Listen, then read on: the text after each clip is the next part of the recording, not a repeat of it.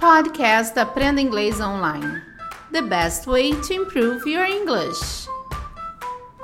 Teacher Car, I went to a bar the other day and the music was sick. Pessoal, vocês já ouviram essa expressão?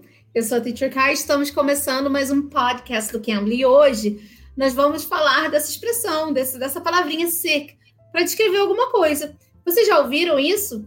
Então, hoje a Teacher Jessica ela vai explicar para gente como usar essa palavrinha no inglês e understanding English as a native, tá bom?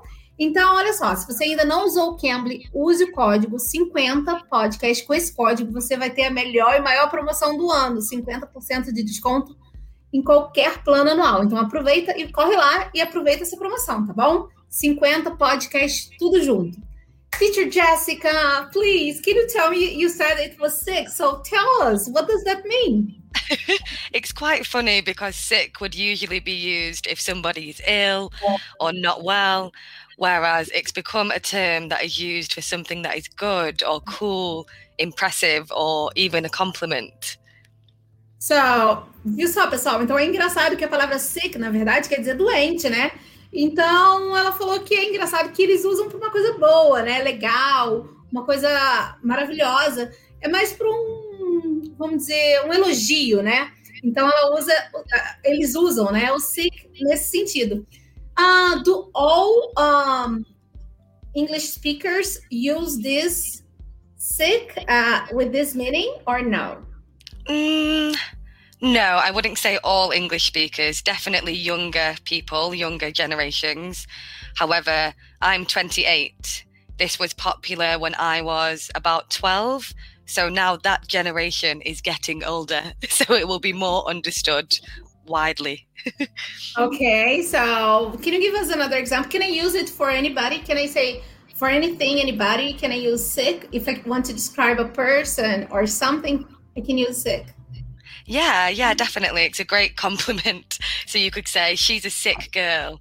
If you'd somebody had introduced their friend to you and they were asking afterwards, "Oh, what did you think of my friend?" You could say, "Oh, she's a sick girl. She's really cool." Oh, I couldn't understand it if it's not if I had not said um, she's really cool. I would have understood that she's crazy. She's sick. Like, now she's a sick girl. Like, yeah.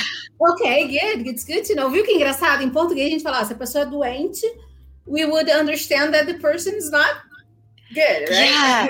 In this case, it's good. Então, nesse caso aí, ó, quer dizer bom, legal, maneira, entendeu? Então, você usa sick. Olha que legal. Uh, so, if I want to say, oh, oh, his car is sick, can I say, oh, he's got a sick car? Can I say Yeah. it? Yeah, absolutely. And that would mean it's a really cool car or an impressive car. Okay, thank you, teacher Jessica, for your explanation. It was really nice to know it, to know about it. You're welcome. Thank you. Ok, pessoal, se vocês quiserem uma aulinha com a teacher Jessica, ela tá lá no Cambly, então vocês podem acessá-la. Ela é britânica e ela pode te ajudar com muita coisa. E outra coisa, se você ainda não usou o Cambly, use lá esse código 50 podcast. Além de ter 50% de desconto em qualquer plano anual, você ainda tem uma aulinha grátis, então aproveita, tá bom? Eu sou a Teacher Kai, espero vocês aqui no próximo episódio. Bye, guys! Bye, Teacher Jessica! Bye. You can. You can be.